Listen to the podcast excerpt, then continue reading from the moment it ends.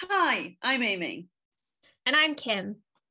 And this is Farm Vet Journal Club. Hi Kim, how are you? I'm good, thanks. How are you? Had a very good week. Lots of cows to scan. Good, very nice. Have you recovered from our paper last week? I went to bed that night and all I could think of was like G one, P D F, P D F hormone synchronization. They must enter the cycle in the right state. Yeah, no, exactly. Please tell me you have something a bit easier this week. I do. Um, I hope that everyone finds it interesting, even if maybe not totally relevant to their, well, it's definitely relevant to everyone actually, but basically this is from an in practice article twenty twenty from Will Stirling, who wrote an article on how to successfully brand your veterinary business. So like I said, it might not be completely relevant for absolutely everyone, but I think everyone could probably input something or take something away from this, and I thought it was like an interesting read, and I was interested to hear your takes on it as well. Hmm. So I think it's really important that when you join a veterinary practice, especially an independent practice, which we are both in, that you understand kind of a bit about branding and why you're doing what you're doing, because it's really important. Yeah, definitely. And I think it's important in both. And I think obviously if you're working in a corporate, that branding crosses the whole country in some cases. Whereas if you're in like a small independent practice, then I think it's really important to know how much of an impact that has on how outside clients potentially like can see your business and what sort of impact that actually has on your business. Because I think as vets, we're probably not that aware of it. I would say before I read this paper, I have no clue. Yeah, me too, actually. And I think I really like some parts of this paper about how it's quite a team effort. So, like I said, the article's by Will Stirling. He's worked in the veterinary mark- marketing industry for over ten years, and he runs a company called Vet Boost, which is a marketing consultancy company. So, to start off, he talks about the importance of branding. So, that basically means clearly defining your practice in a world of like corporates and competition. And essentially, your brand is how your customers perceive you, and it's not just your logo or your Instagram feed or your social media feed. Your brand is like how customers perceive your credibility. It incorporates your client loyalty, um, client retention, and also it like aligns the team and brings your values and long-term goals together. And I think that's really nice. Yeah, it's so much more than I thought. I genuinely thought branding was like, here is our logo, put it on a polo, put it on a pen. Yeah, and it's not. It's it's the it's who you are as a business. I really like the fact that the way we perceive it was probably wrong. It's just more about the basically values and like how you want people to see your company. Mm, exactly. Yeah, and uh, I think this is really important to get the whole team involved with branding. Yeah, because it must start with your receptionist, whoever answers the phone, your website, how people first come across you on the internet. Obviously it's not all about social media, but people do obviously like see that first a lot of the time, and how we interact with people on farm, because ultimately that will, I don't know about what it's like where you are, Amy, but in Cornwall word gets out fast. So if if I was yeah. on farm and being very rude to someone, or I don't know, had like really dirty wellies or something, then that like doesn't help our brand as a as a company. And we all know farmer, farmers' favourite thing to do is gossip, and gossip spreads quicker than anything else. So it's really important to make sure that when you are out and about in your practice uniform, you are representing the practice brand. Mm, that's such a good way to think of it. If you're wearing the, the t-shirt, then you need to be representing um, what your business stands for. In the article, they recommend getting some team input. So staff will be more willing to promote your business if they have an input in that decision, which makes complete sense, because some of the big sort of motivators for doing well at your job are having some autonomy over what you're doing. So that makes sense to me.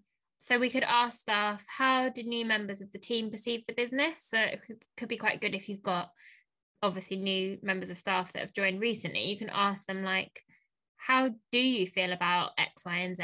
Do you think that we're professional? What do you think of our, like, reception room? What do you think of, like, the first impressions that people get of the practice?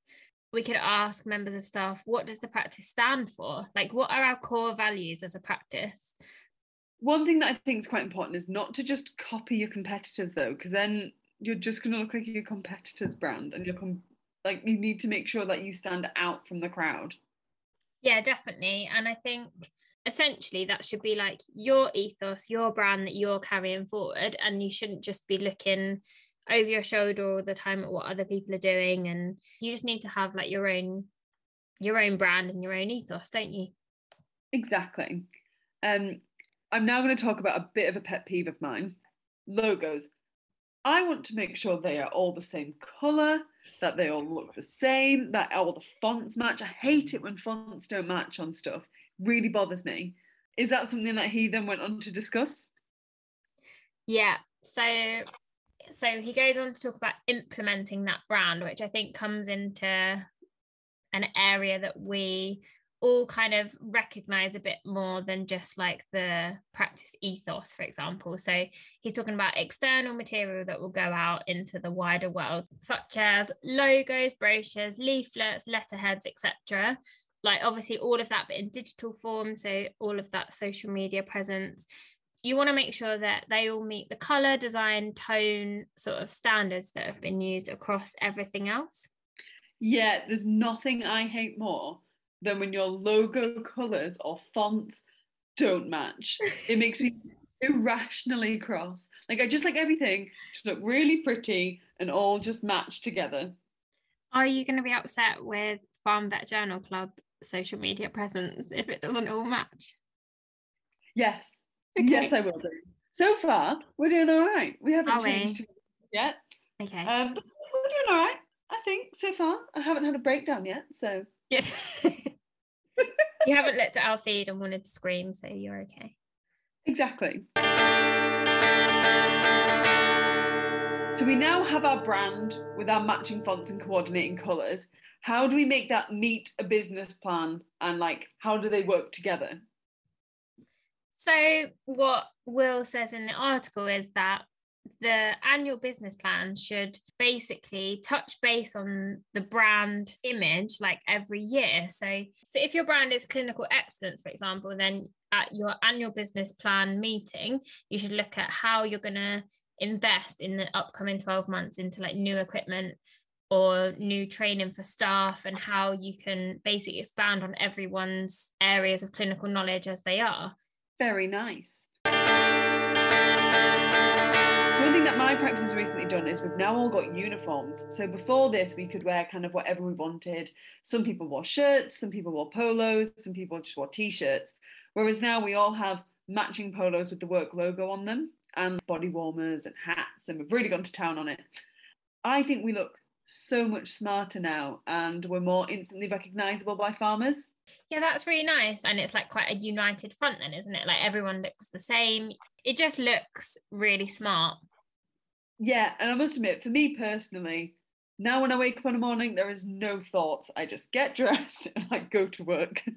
Yeah, that's true. It's like the Simon Cowell effect, isn't it? He just wears the same shit every day, and because he doesn't want to think about what he has to put on. So that's quite a good, quite a good thought, actually. Okay, so the next point he speaks about local community. So what can you do to maybe create your own events and put yourself out there in your local area? I grew up in a like the suburbs of London, so I I find this quite hard to relate to, but obviously since moving to Cornwall, it's such a small world, and it's a really nice sense of like community, and we we go to shows and things like that, and like set up stands. And what do you guys do as a practice, Amy? Kim, we had such different upbringings. I was brought up in like the backwaters of Teesdale in the Dales, where everybody went to every show that ever happened in the Dale, because that's where you went and did stuff.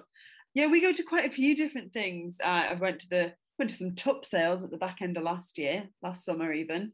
um, and just wandered around and chatted to clients. And it was a really good way to kind of get involved and see everyone on a more casual basis. And we do a few of the a few of the farm shows. But yeah, I think it's really important to get involved in the local community. And especially, I love going to a farm show. I actually entered some of the competitions at one of the farm shows and won fifty pence for my shortbread. Oh my God, Amy. Such a and winner. What place did you come to get the fifty pence? If you say I first, think, I'll cry. I think I came third. Oh my God, I still might cry. That's the north for you though, isn't it? Yeah, that's actually a lot of money up here, Kim. I think part of that as well, I, I would guess, I mean, we don't do this, but I think it's something that practices obviously do do and should look into, is like local schools and stuff. Like it would be good to talk to, like, I know I've got some farm clients that they have um school classes out, and they have obviously like days on the farm and they learn about where milk comes from and all that kind of thing, and it would be good to get involved in all of that. Yeah, a couple of the vets at my practice go out to schools and or like the brownies or the guides. And one thing that I think is super important about getting involved with is young farmers. So yeah. Doing work with young farmers, because they are the next generation of farmers. They're the people we need to be working with from a young age. So they'll be like, oh yes, I want to come to your veterinary practice, because you've built that relationship up with them. Another thing is, as a practice, you can kind of do charity stuff, which is always good, raising money for any charity. Because aren't you currently doing a bike ride at the moment to raise money for the war in Ukraine? We are. We're raising money for the Red Cross, virtually cycling the distance from here to Kiev. So between the six of us, we are cycling seventeen hundred miles by the Sorry. end of the month. Um, no, that's amazing, Kim. And I just think it's a great way to help. You can do obviously closer to home charities, but also just help the wider world in general. I think it's a really nice thing to do. Yeah, and it's been really nice. Like loads of our farmers have um, donated, and it's really nice on farm. Like they're just like, how far are you now? And like, like chatting about it. It's really nice. Perfect. Where can I sponsor you at? Uh, so we are on, we are on Just Giving. The probably easiest way is to go onto Giles and Parsons Farm Vet's Instagram page and follow the link. We post about it all the time, and it's the link on our like main page. So you can always sponsor us there, Amy. I will be doing that as soon as we're finished here. Thank you, Amy. So we have got our brand, we've made all our t-shirts, we've gone into the community. I guess the really important thing now is to now monitor and see how that grows every year. Yeah, I think maybe this is where practices don't follow up on what they've done. So maybe don't like monitor this and check in with it every year. And I think if your business has like a great brand, then everything else will follow, because if you employ new staff in that time, they sort of know what the ethos of the practice is, sort of subtly promote that business at the same time. Yeah, I think it's about consistency. So there's no point saying, right, we're going to do every agricultural show this summer, but then only have a couple vets or a couple members of staff turn up to each one. And then next year you're like, oh, well, we didn't do really well at the shows. I think you'd be better picking a few key things to do throughout the year to promote your brand mm. and then do them every year. Be consistent. Yeah. Well, I have found that very interesting. Yeah, me too. And I found the, the most interesting parts to be about like incorporating the team and get everyone flying the flag for your practice. The more people feel involved, the more they're going to want to promote. So it's all about working together to promote the veterinary industry, really. Yeah, exactly. Good luck with your cycling. Thank you. And I'll see you next week. See you next week, Amy. Bye.